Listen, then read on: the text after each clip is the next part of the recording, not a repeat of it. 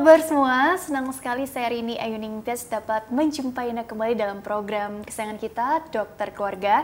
Disiarkan dari Studio L Sinta TV, 94,8 FM Fit Radio Bandung, dan 95,7 FM Fit Radio Semarang, pukul 9 pagi. Dan hari ini kita akan membahas seputar kesehatan ibu hamil dengan tema yang sangat menarik, yaitu mengenai infeksi virus dalam kehamilan. Bagi Anda yang ingin bertanya, silakan kirim saja pertanyaan ke email kami di dokterkeluarga tv@gmail.com dan acara ini juga bisa dinikmati di Spotify Dokter Keluarga. Dan hari ini pemirsa kita kehadiran dengan Dr. Dr. Yuditya Purwosuno SPOGK PhD. Beliau adalah dokter spesialis kebidanan dan kandungan, konsultan feto maternal dari Rumah Sakit Hermina Bekasi. Kita sapa dulu Dr. Yudit yang sudah hadir di samping saya tentunya. Halo Dr. Yudit, apa kabar? Halo. Kabarnya bagaimana? Baik. Baik, alhamdulillah. Aku juga Ya. kabarnya sehat, baik, semangat karena mau apa ya nanya-nanya dokter Hmm. gitu ya seputar ini infeksi virus dalam kehamilan begitu ya. Artinya begini dokter, sebagai ibu hamil ataupun calon ibu hamil ataupun remaja atau putri perempuan gitu ya katakanlah yang kelak juga akan menjadi seorang ibu, tentunya kita perlu bekal ilmu yang tepat, yang akurat dari ahlinya langsung, supaya nanti pada saat kehamilannya itu sendiri kita bisa menjaga amanah dari Tuhan ya pastinya dengan ya sehat, aman, insya Allah nanti dimudahkan prosesnya. Tapi pada intinya kita juga perlu mewaspadai ada loh resiko infeksi virus di sini selama kehamilan. Kalau terkena virus lagi nggak hamil kan ya udah ibunya aja Ya, kan dok. Kalau ya. ini kan ada janinnya juga. Jadi bahayanya ke janin juga. Sebenarnya infeksi virus dalam kehamilan itu pengertiannya apa? Karena virus kan bisa luas tuh pengertiannya. Seperti apa dokter? Ya betul. Hmm. Jadi eh, pada intinya eh, supaya hamilnya itu optimal Hmm. perlu ada eh, beberapa hal yang perlu diperbaiki kalau selama ibu hamil ya. Hmm. Eh, yang paling utama adalah faktor nutrisi. Hmm. Dan yang kedua yang paling banyak dilupakan mungkin faktor infeksi ya. Hmm. Dan yang paling dilupakan dari faktor infeksi itu infeksi virus ya. Karena infeksi virus ini nggak terasa ya, Eh, dan diidap oleh banyak eh, orang ya. Pada dasarnya infeksi virus itu tidak bahaya, hanya gejalanya seperti flu saja, batuk pilek, sering alergi kalau pagi hari, terus eh, sering bersin kalau ada cuaca dingin seperti itu ya. Nah, yang ini yang kadang-kadang tidak disadari oleh ibu hamil bahwa kehamilan itu sebenarnya menurunkan sistem imunnya. Jadi jadi dari yang infeksi yang lama yang dari sebelum hamil itu akan menambah berat pada saat kehamilannya. Nah, kadang-kadang ada beberapa virus yang mengganggu eh, pertumbuhan dan perkembangan eh, janinnya, terutama pada awal kehamilan, pada saat pembentukan organ-organ tubuh Oh. secara keseluruhan. Nah, ini yang dimaksud oleh eh, saya infeksi eh, virus dalam kehamilan. Oke, ini aku berasa seperti ngobrol sama Steve Jobs ya, inget bajunya kok sama gitu, hitam-hitam gitu ya. Oke, sebenarnya begini dokter, eh, kalau dibilang kan tadi, oke lah virus sebetulnya nggak begitu bahaya ya sebetulnya, ada self-limiting disease juga kan Hmm, istilahnya. betul. Tapi karena tadi ya kata kuncinya kan daya tahan tubuh seorang ibu hamil memang lagi rentan lagi rentan gitu ya. Tapi memang dilihat juga faktor nutrisinya juga atau mungkin faktor kesehatan fisik dan mental secara umum sih gitu ya. Tapi ini menarik karena ada trimester awal yang biasanya ini kan perlu dijaga sekali begitu ya supaya eh, ya aman lah gitu. Karena kan tadi si janin lagi masa-masa pertumbuhan perkembangan ya lagi pembentukannya begitu ya dok ya. Jadi yang dimaksud infeksi virus yang mungkin kerap dijumpai juga selama kehamilan entah itu trimester awal yang tadi sangat krusial atau trimester selanjutnya itu juga seperti apa ya dok ya Hmm. Yang biasanya dijumpai eh, banyak sih infeksi virus ya, tapi yang biasanya diwaspadai terutama ya CMV itu yang dari TOS itu toxoplasma, Toxo. si eh, CMV, rubella dan herpes virus ya. Tetapi yang eh, yang saya cenderung garis bawahi adalah terutama infeksi CMV dan eh, rubella itu. Ya. jadi TORS gitu ya dok ya Iya, TORS ya. Oke, itu memang populer sih ya, dan itu memang sebetulnya dari bahkan sebelum hamil pun juga udah banyak tuh perempuan biasanya baca-baca kira-kira Iya. apa saja sih nanti ancaman-ancaman dari infeksi virus itu sendiri. Terus juga kata- katakanlah seperti ini. Jadi sebenarnya sih ketika memang hmm, ada sebelumnya mungkin ada riwayat terkena infeksi virus juga dokter. Tapi istilahnya virusnya itu misalnya ini dari satu pemeriksaan lab gitu ya, ternyata dia terkena virus apa gitu ya. Tapi kan langsung diobatin, ini belum hamil nih katakanlah. Nah itu sebetulnya kan virusnya ini walaupun udah dikasih antivirus, terus juga intinya terlelap gitu ya dok ya. Tapi itu bisa jadi ancaman juga nggak ya tadi ya seperti dokter katakan. Ya. Sewaktu-waktu bisa bangkit lagi, apalagi lagi rentan-rentannya nih selama hamil. Jadi itu yang dua hal yang berbeda juga ya dok ya. ya. Hmm. Biasanya sih virus itu tidak didiagnosis atau di screening hmm. pada saat tidak hamil ya, karena oh hanya self limiting disease hmm. yang tadi hmm. disebutkan. Okay. Jadi bisa sembuh dengan sendirinya dalam waktu beberapa hari saja. Hmm. Namun ini memang bermasalah kalau misalnya saat hamil ya. Hmm. Uh, ada ada indikasi kalau ibunya sering flu hmm. atau sering alergi. Nah, itu perlu ada indikasi untuk diperiksakan hmm. uh, virusnya baik CMV, rubella ataupun torsnya. gitu ya. ya. Uh -uh. Dan yang paling penting lagi adalah memeriksakan bagaimana imunitas atau kekebalan ketahanan ibunya terhadap virus itu sendiri ya. Hmm. Jadi beberapa hormon yang eh, vitamin D misalnya, hmm. vitamin D itu mengindikasikan beberapa ketahanan ibunya terhadap eh, virus ya. Kalau vitamin D-nya rendah, hmm. maka imunitas selulernya tentunya eh, tidak mempunyai pertahanan yang baik terhadap virusnya ya. Hmm. Hmm. Ini yang kadang-kadang dilupakan. Kita hanya periksa uh, eh, IgG-nya aja, IgM-nya aja oh. tanpa tapi tidak memeriksakan bagaimana kemampuan imunitas selulernya. Jadi sebenarnya infeksi virus itu tidak perlu dikhawatirkan hmm. selama imunitas ataupun kekebalan tubuh tipe seluler ibunya itu bagus ya. Hmm. Tetapi pemeriksaan ini perlu periksa CD4, CD8, hmm. CD4 dan CD8 dan pemeriksaan vitamin D-nya ya. Ini yang perlu diperiksakan. Oke, jadi pada intinya sih sebenarnya dilihat-lihat juga tadi imunitasnya, terus juga dia udah ada apa antibodi atau enggak hmm. sebelumnya gitu ya dok. Atau memang ada faktor-faktor lain nggak sih yang bisa dijelaskan dok di sini? Karena kan ada juga yang ibu hamil, eh kuat-kuat aja walaupun dia mungkin ada common cold gitu ya, hmm. ya, atau mungkin tadi seperti alergi-alergi yang sering kambuh, di, yeah. terutama di pagi hari atau apa gitu ya. Jadi memang apa faktor ya di luar itu di luar maksudnya di luar usia juga di luar uh, katakanlah tadi daya tahan tubuhnya atau yeah. nutrisinya ada faktor-faktor lain juga nggak sih yang membuat kok si A lebih rentan ya eh si B jauh lebih kuat yeah. ya itu menarik nah, tuh ya yeah.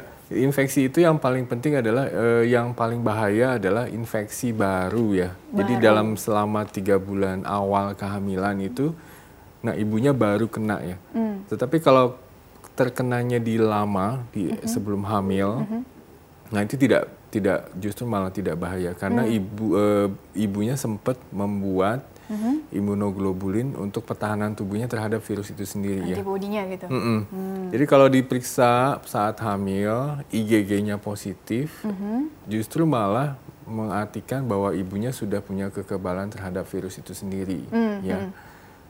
Justru lebih bahaya bila IgG ibunya itu negatif ya. Hmm karena ibunya tidak punya kekebalan terhadap uh, virus itu sendiri ya. Itu yang paling penting ya.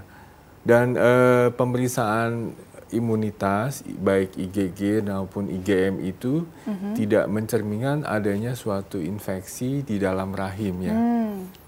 Untuk mengetahui secara pasti infeksi dalam rahim itu perlu pemeriksaan air ketuban. Jadi diambil air ketubannya, mm-hmm. kemudian kita periksakan dengan PCR untuk mengetahui apakah ada virus baik CMV, mm-hmm. rubella ataupun virus lain yang dikhawatirkan. Nah itu yang perlu dilihat ya. Uh, tetapi pemeriksaan itu amat tidak praktis karena mm. pengambilan air ketuban punya risiko yang besar terhadap kehamilannya dan yang kedua harganya mahal tentunya dan tidak bisa dilakukan di Indonesia ya, harus dikirim ke luar sampelnya. Wah, repot. Iya. Yeah. Jadi yang paling penting eh, dari sisi satunya yaitu sisi imunitas ibunya. Jadi harus imunitas ibunya harus diperbaiki ya. Hmm. Kalau misalnya IgG-nya eh, rendah banget, misalnya rubellanya itu IgG-nya negatif atau rendah sekali, justru sebelum hamil kalau bisa diimunisasi vaksin, vaksin gitu ya. ya. Vaksin sebelum nikah, sebelum hamil itu kan nah, macam-macam iya, ya sekarang iya, paket-paket. Iya, iya.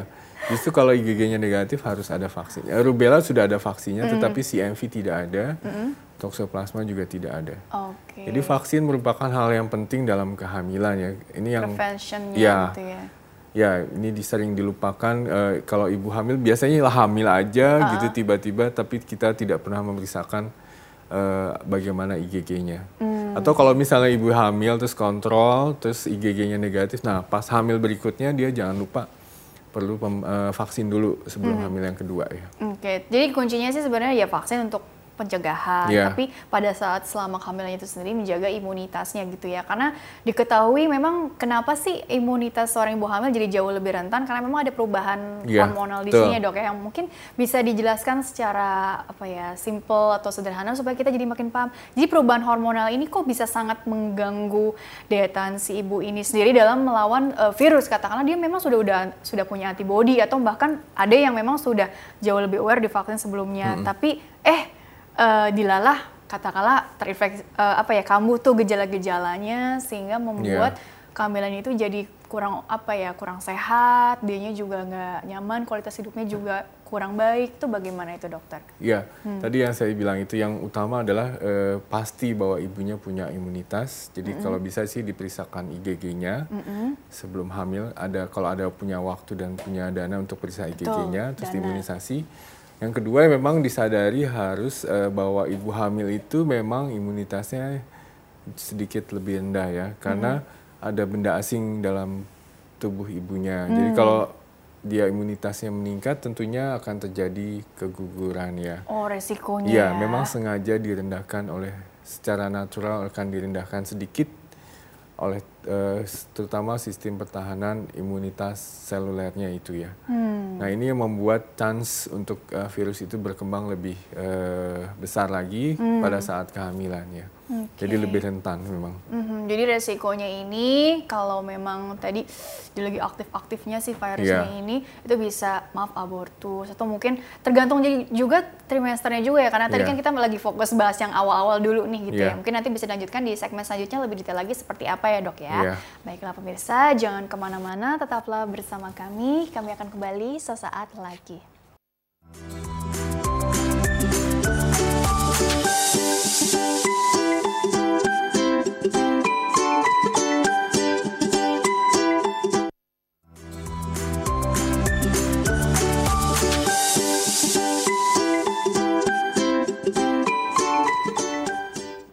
Ya pemirsa terima kasih Anda masih bersama kami di program Dokter Keluarga masih membahas mengenai infeksi virus dalam kehamilan bersama dengan Dr. Dr. Yuditia Purwosuno SPOG KPHD. Beliau adalah dokter spesialis kebidanan dan kandungan, konsultan feto maternal dari Rumah Sakit Hermina Bekasi.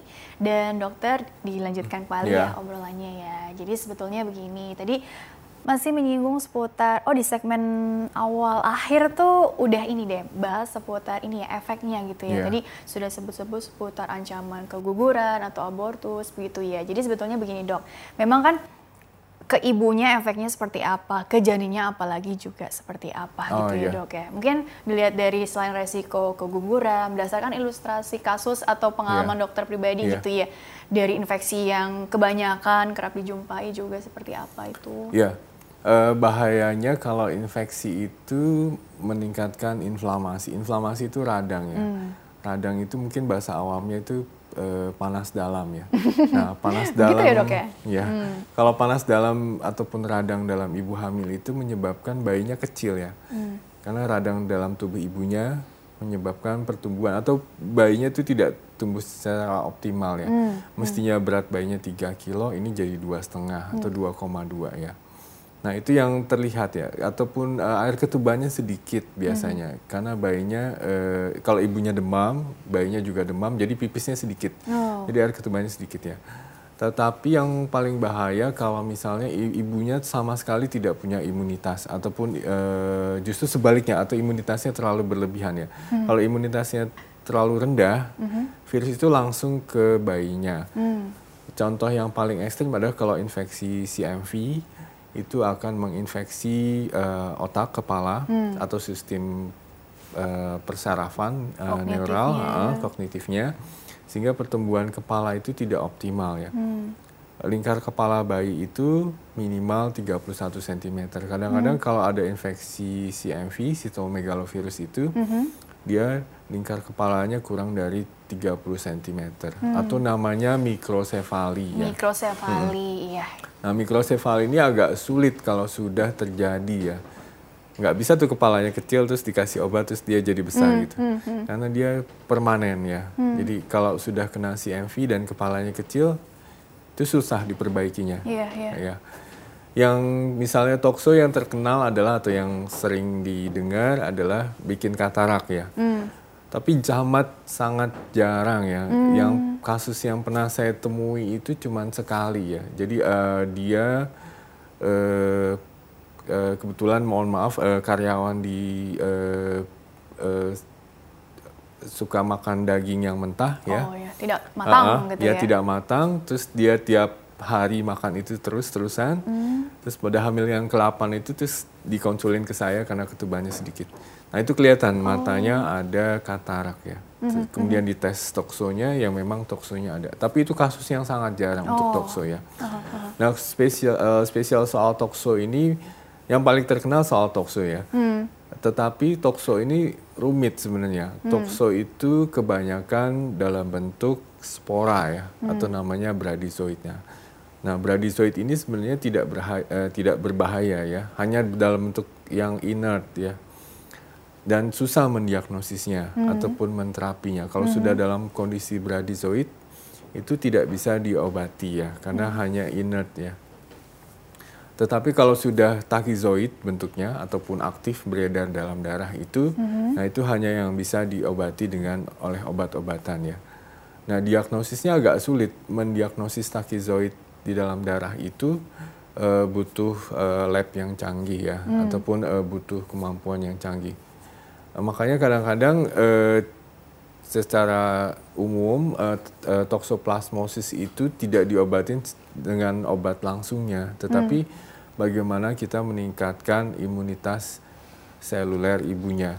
Salah satu caranya adalah dengan meningkatkan eh, vitamin D-nya misalnya, atau kadar zat besi ibunya ya. Misalnya ferritinnya harus dinaikin ya, nggak boleh itu rendah, nggak boleh hanya 6,4 ataupun 5. Jadi kalau bisa di atas 30 ya. Nah vitamin D juga yang penting ya. 99% orang Indonesia walaupun banyak sinar matahari itu biasanya vitamin D-nya rendah, kurang dari 30 ya. Jarang Nah. berjemur tuh. Ya, jarang berjemur. Mungkin karena begitu ada sinar matahari selalu dihindari ya. Takut ya. hitam ya. Heeh, takut hitam. Jadi makanya vitamin D itu 99% biasanya di bawah 30. Nah, ini yang perlu ada suplementasi vitamin D supaya ibunya Hmm. lebih punya uh, imunitas seluler yang baik Untuk pada saat si virusnya. kehamilan. Iya, betul. Nggak dikasih obat yang antivirusnya sendiri karena bahayanya ke Iya, Hmm. kalau obat antivirus itu sendiri hanya untuk biasanya Hmm. hanya untuk preventif ya. Misalnya, misalnya IgG ibunya negatif, Hmm. jadi ibunya tidak sama sekali tidak punya imunoglobulin ataupun zat untuk eh, protein untuk melawan virus itu sendiri. Nah itu perlu diproteksi selama kehamilan awal, diberikan antivirus karena proteksi untuk antivirus itu tidak ada dari ibunya sama sekali ya. Jadi sebenarnya pemeriksaan virus itu yang paling penting adalah pemeriksaan IgG-nya. IgG. Iya, IgG itu adalah suatu respon imun yang spesifik dari ibunya, dari manusia terhadap virus ya, dan sangat spesifik ya.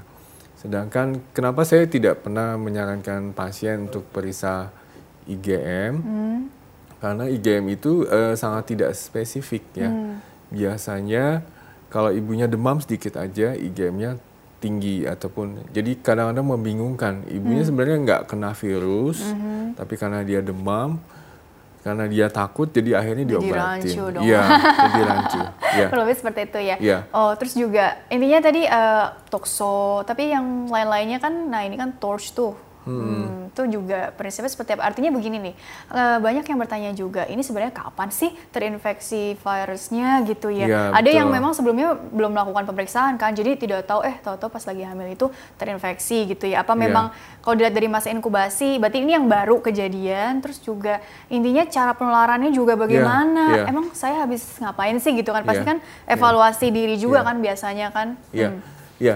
Eh, ketularannya biasanya lewat droplet ya atau Oh. udara ya. Sesimpel itu ya. Iya, jadi biasanya kalau ketemu orang lain di Kontak ya. kontak langsung biasanya seperti itu ya. Atau sering main sama anak-anak, anak-anak itu sering ada Hmm. virusnya.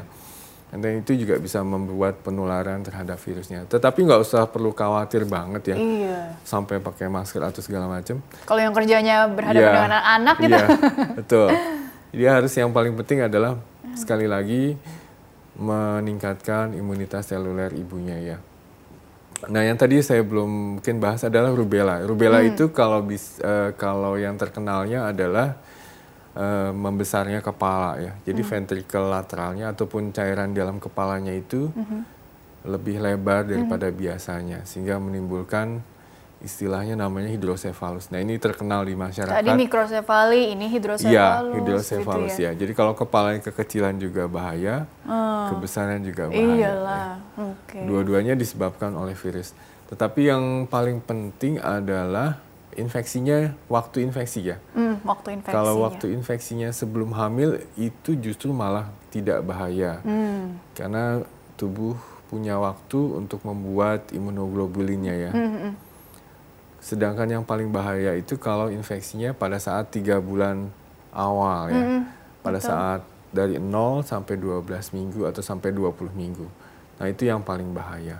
Oke, kalau yang tadi ada oh ada herpes atau mungkin yang terkenal juga ada campak, cacar air segala macam. Pada prinsipnya juga ya intinya sama-sama membahayakan si Iya, janin juga iya, gitu ya iya. dok. ya. Tadi ada ancaman abortus, ada yang kasusnya mikrosefali, hidrosefalus, atau Iya. mungkin tadi lahirnya eh, kelahirannya prematur, berat badan bayi rendah gitu ya dok ya, Iya, macam-macam. Dan kalaupun lahirnya cukup usianya, kondisi-kondisinya tadi seperti yang sudah dokter paparkan Iya. sebelumnya gitu ya dok ya. Iya. Tapi kalau untuk ibunya sendiri dok, eh, ada lagi nggak sih tambahan-tambahan yang kira-kira juga bisa jadi resiko berat juga ya sebelum katakanlah sebelum maaf ini mengancam nyawa tapi ini untuk penyakit-penyakit lainnya yang artinya jadi timbul juga akibat si virus ini Oh, gitu. salah satunya adalah hepatitis ya. Hepatitis, Hmm. Hepatitis itu betul. dari ibunya memang ditularkan langsung Hmm. ya. Eh, dari ibunya terus kemudian transfer ke bayinya. Hmm. Nah, ini perlu diperhatikan pada ibu hamil harus diperiksa hepatitisnya. Betul. apakah hepatitisnya aktif atau tidak. Misalnya aktif, ya itu perlu diobatin ya. Kalau misalnya hepatitis C itu juga perlu minum antivirus ya. Sedangkan kalau hepatitis B yang paling banyak di Indonesia ini, pada saat lahir nanti bayinya jangan lupa dikasihkan eh, imunisasi Betul. sehingga nantinya kalau dia dewasa dia tidak terkena virus di livernya ataupun menjadi kanker liver ya. Oke. Nah yang kedua adalah Dikasih gitu ya. Ya, yang kedua adalah infeksi HIV ya. HIV juga termasuk virus nih. Nah, infeksi HIV ini eh, bisa dihindari transfernya tidak seperti hepatitis bila dia dilahirkan secara eh, operasi ya, lewat perut ya. Nah, ini menghindarkan kontak dari darah ibunya tertelan bayinya ataupun ada luka dari bayinya itu sendiri terus terkena kontak langsung dengan darah ibunya. Darah si ibu. Nah, dari pengalaman kita dari hampir 150 persalinan lebih itu bila disa- di ada ada program untuk menghindari infeksi HIV ataupun AIDS ini itu bayinya rata-rata tidak tertular. Jadi hanya ibunya saja, Oke. Hanya satu kompartemen ibunya saja. Sedangkan bayinya bisa sehat ya. Jadi tadi yang banyak juga kasusnya eh, hepatitis B atau C gitu ya dok ya, Iya, yang iya. resikonya eh, bisa melalui melalui darah atau pada saat persalinan itu ya Iya, dok ya, iya. si bayinya itu terkena dengan si darah si ibunya gitu Iya. kan ya dok ya. Jadi mungkin tadi ada program yang oh vaksinasi yang perlu dilakukan Iya, sebelum betul. hamil gitu Iya. ya. Terus kemudian juga tadi yang untuk HIV/AIDS juga ada case-nya tersendiri, Iya, penanganannya betul. khusus juga gitu ya. Pada intinya tadi kalaupun tadi pertimbangannya persalinannya ini apa? Oh, apa sesar atau eh, katakanlah lahir normal dan kalaupun normal juga itu kira-kira juga bagaimana dihitung-hitung resikonya juga gitu dilihat Iya. dari case by case juga sih pada prinsipnya seperti itu ya. Nah dokter kita masuk ke pertanyaan dari email dulu ya karena ini Baik. pertanyaan dari email juga cukup panjang nih jadi aku mohon dokter bisa beri tanggapan juga satu persatu dengan detail ya. Iya. Jadi bagi pemirsa yang ingin bertanya via email silahkan kirim saja pertanyaan ke email kami di dokterkeluarga@tv@gmail.com format lengkapnya dua ini nama usia anda atau usia pasien yang ditanyakan serta tempat tinggal. Baik pertanyaan pertama dari Ibu Setia Ningrum Jakarta Utara. Dokter, untuk kehamilan trimester pertama untuk usia kehamilan 3 bulan. Apabila hasil tes lab saya positif torch untuk IgG-nya, IgG-nya positif, sementara IgM-nya negatif. Tadi yang lebih dianjurkan IgG kan, yeah. ini positif. Apa saja langkah-langkah yang harus saya antisipasi, antisipasi katanya setelah bayi saya nanti lahir dan bagaimana efek torch ini ke perkembangan janin saya dokter terima kasih berarti ini logikanya si Bu Septi ini sudah melakukan pemeriksaan mm -hmm. dong ya yeah. dan kalau hasilnya ini positif IgG-nya, antisipasinya apa ke depannya, terus kira-kira apa yang perlu dijaga juga nih yeah. selama kehamilan yeah. ini, silakan dokter. Ya nomor satu ada perlu diluruskan miskonsepsinya ya hmm. bahwa pemeriksaan TORS baik IgG dan IgM itu tidak menunjukkan adanya bakteri dalam tubuh ibunya. Okay. IgG dan IgM itu hanya mengukur imunitas ya ataupun mengukur kemampuan uh, imunitas tubuh itu sendiri. Hmm. Jadi kalau IgG-nya positif justru menandakan bahwa ibunya imun ataupun ibunya punya kekebalan terhadap tokso ya. Hmm. Ya. Nah, yang jadi masalah yang kedua itu kapan ibu kebalnya? Hmm. Sebelum hamil kah? Atau saat pas saat tiga bulan itu ya? -hmm. Kalau mau detail ya, kalau -hmm. mau diperiksa lebih detail. -hmm. Nah dari IgG-nya itu makanya diperiksa aviditasnya namanya. Mm-hmm. Apakah infeksinya terjadi sebelum dia hamil? Mm-hmm. Nah itu aman, sangat aman sekali. Atau terjadinya infeksinya pada saat tiga bulan pertama. Okay. Ini yang kadang-kadang menimbulkan uh, efek pada bayinya ya. Dan yang kedua adalah bahwa infeksi virus itu tidak selalu membuat kecacatan ya. Hmm dari infeksi yang ada ibunya, misalnya si MV katakan ya, mm-hmm. hanya sekitar 10% yang sampai ke kantung kehamilan ataupun sampai ke cairan amnionnya. Mm. Nah, dari 10% itu hanya setengahnya 50% yang sampai ke bayinya ya. Dari lima, dari 10% sampai ke rahim, mm. hanya setengahnya sampai ke bayinya. Mm. Dari 50% itu dari setengah bayi yang terinfeksi itu hanya sekitar 10% ataupun sampai 2% yang bayinya cacat ya. Hmm, hmm. Jadi bayi infeksi virus itu yang kemudian ada cacatnya itu hmm. juga sangat kecil sebenarnya. Oke, okay, hmm. resikonya kecil gitu ya. Hmm. Apa yang membedakan? Hmm. Bagi, uh, ada yang ibu yang terinfeksi tapi dia bikin cacat bayinya, hmm. Hmm. atau sebaliknya ada ibu yang uh, bayinya terinfeksi tapi sedikit saja tapi bayinya cacat. Hmm. Yang membedakan adalah respon imunnya. Hmm. Kalau ibu respon imunnya terlalu berlebihan misalnya hmm. ditandai dengan IgG-nya itu lebih dari 300 misalnya, sangat tinggi sekali ya. Itu shot long shot gitu. Hmm. Nah, itu membuat chance ataupun kemungkinan bayinya itu ada cacat ya karena hmm. ibu respon imunnya terlalu berlebihan ya. Okay. Tapi kalau lihat dari kasus tadi, hmm. kalau IgG-nya positif, IgM-nya positif, terus kemudian diperiksaan pada awal kehamilan, kemungkinan sih aman-aman saja ya. Kemungkinan aman-aman ya. saja begitu uh -uh. ya. Mungkin karena apa ini kok ya, ternyata begini ya. gitu ya. Kadang-kadang hmm. miskonsepsi hmm. pada saat praktek itu, wah dok saya kena tokso nih hmm. gitu. Padahal IgG itu bukan sesuatu yang menunjukkan adanya bakteri atau virus dalam tubuh. Itu hanya menunjukkan adanya imunitas ataupun uh, protein yang menunjukkan untuk perlawanan terhadap virus itu sendiri. Okay. Gitu ya. Kalau mau tahu pasti ada toksoplasma ataupun virus ya harus diambil air ketubannya memang. Air ya. ketubannya gitu ya. Mm -hmm. Oh, tapi sebenarnya ini uh, terkadang kan jadi pertanyaan juga ini sebenarnya dari mana nih gitu kan? Uh, ada yang mengatakan tadi apakah ada pola oh, makannya? Yeah. Tadi kan yang uh, kurang mateng atau kontak dengan hewan-hewan tertentu yeah. gitu ya. Itu kan selalu jadi pertanyaan yeah. juga dan uh, jadi kepikiran maaf ya ini ke, uh, jadi terpikir secara apa ya efek psikologisnya juga jadi ya, betul. kena juga. Kadang gitu kalau hmm. ibu yang terlalu bersih, kadang-kadang hmm. uh, eh, IgG-nya malah negatif. Oh. Kadang-kadang kalau ada pasiennya IgG negatif, ibu nggak pernah negatif. periksa, nggak pernah megang kucing, apa nggak pernah megang binatang gitu ya. Jadi IgG-nya malah negatif sama sekali. Walah, yeah. karena nggak apa ya nggak pernah ada interaksi ya. Antibodinya gitu ya. Jadi jangan terlalu bersih sebenarnya kalau kalau sebelum hamil ya. Oke, okay, ya. baiklah kurang lebih supaya IgG-nya sedikit positif. Menarik Iya. ya dok ya. Iya. Oke, pertanyaan selanjutnya dulu deh. Ini dari Ibu Ayu Kebon Jeruk nih. Dokter, saya sudah hamil memasuki minggu keempat.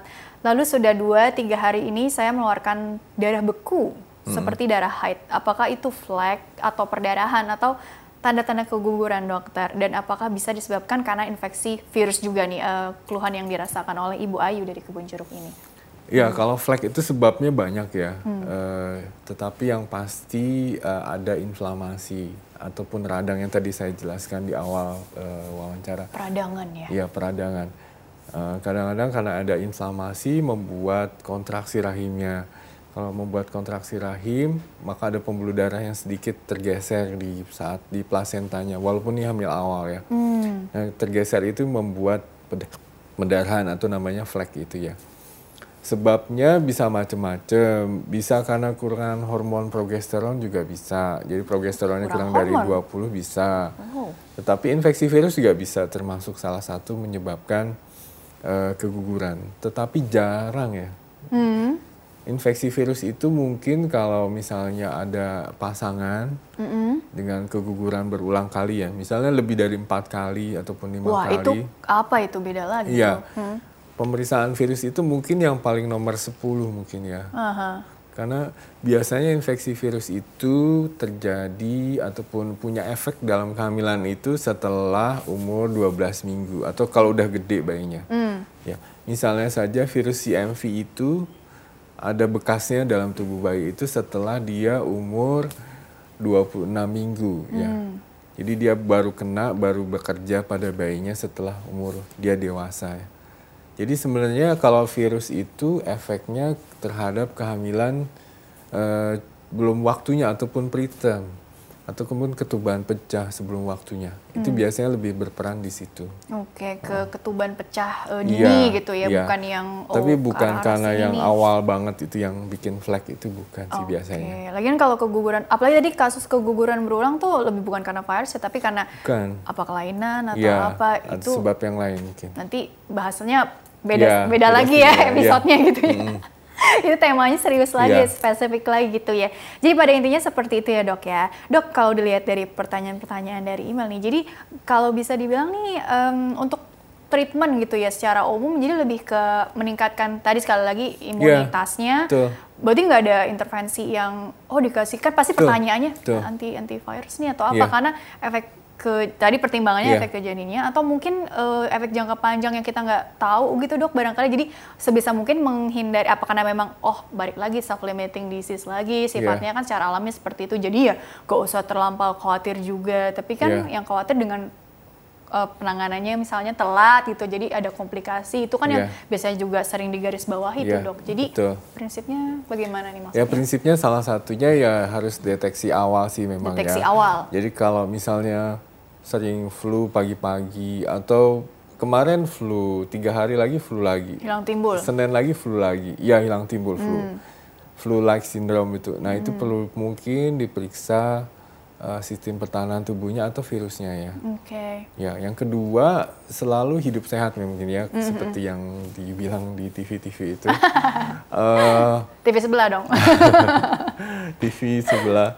Ya, yang penting adalah eh, salah satu meningkatkan imunitas seluler atau ketahanan tubuhnya itu dengan vitamin D itu. Nah ini yang Oke. paling kurang di masyarakat di Indonesia. Nah, mungkin itu di keep dulu ya. Nanti dilanjutkan di segmen Iya, terakhir ya, segmen, Dok ya. iya. Jadi pentingnya ya deteksi seawal mungkin, sedini Mm-mm, mungkin mm-mm. begitu ya supaya ya tadi bisa dilihat sendiri kan eh, tadi ya penjelasan dari dokter ya. Baik dokter kita jeda dulu ya. Habis itu lanjutkan kembali di segmen terakhir. Pemirsa jangan ke mana-mana, tetaplah bersama kami. Kami akan kembali sesaat lagi.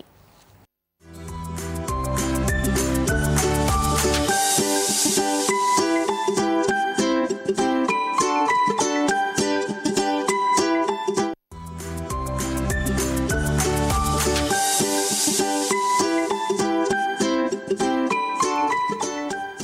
Ya pemirsa, terima kasih Anda masih bersama kami di program Dokter Keluarga. Masih membahas mengenai infeksi virus dalam kehamilan bersama dengan Dr. Dr. Yuditia Purwosuno SPOGK PhD. Beliau adalah dokter spesialis kebidanan dan kandungan, konsultan veto maternal dari Rumah Sakit Hermina Bekasi dan Dokter Yudit lanjutkan kembali ya dok ya. Yeah. Jadi di segmen terakhir sebelum ke take home message-nya, aku mau bertanya kembali seputar ya udah kalau begitu kan tadi poinnya deteksi seawal hmm. mungkin dan juga preventif lah udah pasti ya di mana-mana yang paling murah kan yeah. itu ya walaupun nggak murah juga sih kan kalau vaksin kan yeah. butuh biaya juga ya tapi pada intinya Tadi kata kuncinya kan meningkatkan imunitas. Kalau yang memang sudah ada antibodi, ada bedanya nggak sih dengan yang katakanlah pada saat pemeriksaan, eh ternyata dia belum punya antibodinya sehingga perlu divaksin gitu ya dok ya. Jadi yeah.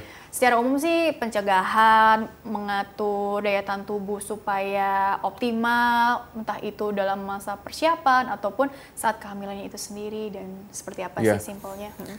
Simpelnya kalau misalnya sering flu yang tadi saya udah jelaskan sebelumnya. Hmm atau sering diare. Hmm. Itu dua gejala itu merupakan mungkin ada virus yang uh, dalam tubuh ibunya secara laten ya. Hmm. Ataupun kalau misalnya ibu ada waktu dicek IgG rubella dan cek hepatitisnya hmm. karena dua hal itu bisa dicegah dengan vaksin ya. Betul. Hepatitis itu sangat aman sekali bahkan bisa dilakukan pada saat hamil ya. Oh. Hanya satu-satunya hepatitis saja Sedangkan rubella pada orang dewasa itu uh, sekarang udah uh, sudah ada um, uh, apa sediaannya. Hmm. Dulu tuh sangat sulit, me, jadi kita kalau vaksin ya. mesti ke luar negeri vaksin terus Stoknya baru balik. Ada ya, nih, gitu ya. Iya, sekarang udah ada. Jadi uh, hmm. baru ada beberapa pasien yang punya awareness seperti itu. Jadi sebelum hamil itu dicek semuanya, hmm. termasuk infeksi virus, terutama yang kalau sering flu sering diare, hmm. badannya nggak gemuk-gemuk, udah makan dua piring sekali makan. Hmm. Nah itu yang perlu dicek ya. Vitamin A juga merupakan hal yang penting. Kalau misalnya haidnya nyeri, hmm. itu mungkin ya satu gejala uh, vitamin A dan vitamin uh, zincnya juga kurang ya. Jadi kalau bisa, kalau nggak mesti makan vitamin A dari puskesmas atau dari dokter mungkin mungkin makan dua butir tomat sehari itu juga hmm. merupakan yang membantu yang alami gitu ya, ya bukan uh, yang suplemen ya hmm. vitamin D juga uh, sangat membantu sekali kalau punya waktu membeli suplementasi vitamin D hmm. justru di Indonesia yang di negara tropis yang tiap hari ada matahari, hmm. vitamin D-nya rata-rata kurang dari 30. Saya aja kurang ya, pernah saya ukur. Pernah cek ya? Iya. kurang. Mungkin sehari-hari di dalam ruangan itu iya. apa, jarang panas-panasan. Mungkin, mungkin. praktek di dalam rumah sakit yeah. terus gitu yeah. ya dok ya. Oke, jadi intinya uh, tadi perhatikan juga asupan-asupan vitamin-vitaminnya juga hmm. jangan sampai kurang juga begitu ya. Terus juga sebenarnya gini, tadi ada kata-kata menarik dari dokter. Ya kalau ada misalnya seperti common cold terus hilang timbul hilang timbul kan memang hmm. jangan jangan mak harap maklum gitu ya dok ya. Tapi hmm. segera periksakan gitu ya. Apalagi kalau yeah. yang tadi ada apa mungkin ada alergi juga segala macam gitu tuh, ya dok ya. Dicari tuh. tahu itu gunanya supaya kalau ada apa-apa tuh tidak terlambat penanganannya yeah. gitu kan ya dok Tuh. ya intinya seperti itu. Yang sekarang lagi tren adalah penyakit autoimun ya hmm. di wanita terutama ya. Hmm. Wan, uh, yang paling sering kena autoimun di wanita di itu di wanita ya. Kita 80 persen. Nah, ya 80 persen benar. Hmm. Nah salah satu pemicu autoimun autoimun uh, tahu kan ya. Uh, jadi kelebihan dari sistem imun ibunya sendiri sehingga menyebabkan penyakit pada ibunya. Salah satu pemicu adalah uh, infeksi virus itu. Oh, iya. Jadi jadi tiba-tiba iya sering demam tinggi berkali-kali. Nah kadang-kadang dalam beberapa tahun kemudian dia akan timbul penyakit autoimun. Hmm, Oke, okay. hmm. jadi ya memang harus aware gitu ya terhadap yeah. kondisi tubuh masing-masing yeah. gitu ya. Dan juga katakanlah tadi vaksin tuh bagus ya untuk preventif gitu ya atau tadi uh, yang belum ada antibodinya divaksin. Yeah. Ini hamin berapa sih idealnya dokter? Oh, Artinya yeah. sebelum kehamilan uh, misalnya atau ada rencana menikah barangkali bagi sebagian teman-teman di luar sana yeah. Iya. uh, hamin berapa bulan? Karena kan jaraknya kan harus dijaga nih dengan kehamilannya yeah. itu sendiri kan bisa aja kan menikah langsung iya. hamil yeah. gitu. Jadi berapa yeah. tuh idealnya? Kalau infeksi vaksin si uh, rubella itu minimal mm -hmm. satu bulan ya. Jadi satu bulan itu tidak boleh hamil. Mm -hmm jadi kalau bisa sih emang lebih awal lagi begitu menikah ada atau sebelum menikah kadang-kadang ada menikah. beberapa pasangan yang sebelum menikah datang terus dia mengecek uh, apakah saya optimal atau tidak vitamin D-nya dicek, ada IgG-nya dicek juga, hmm. vitamin A-nya, kadar hmm. vitamin zinc-nya juga dicek. Nah ini yang kadang-kadang konsultasi ke saya untuk gimana nanti kalau mau hamil uh, uh, kadarnya berapa minimalnya hmm. atau saya harus vaksin apa aja ya.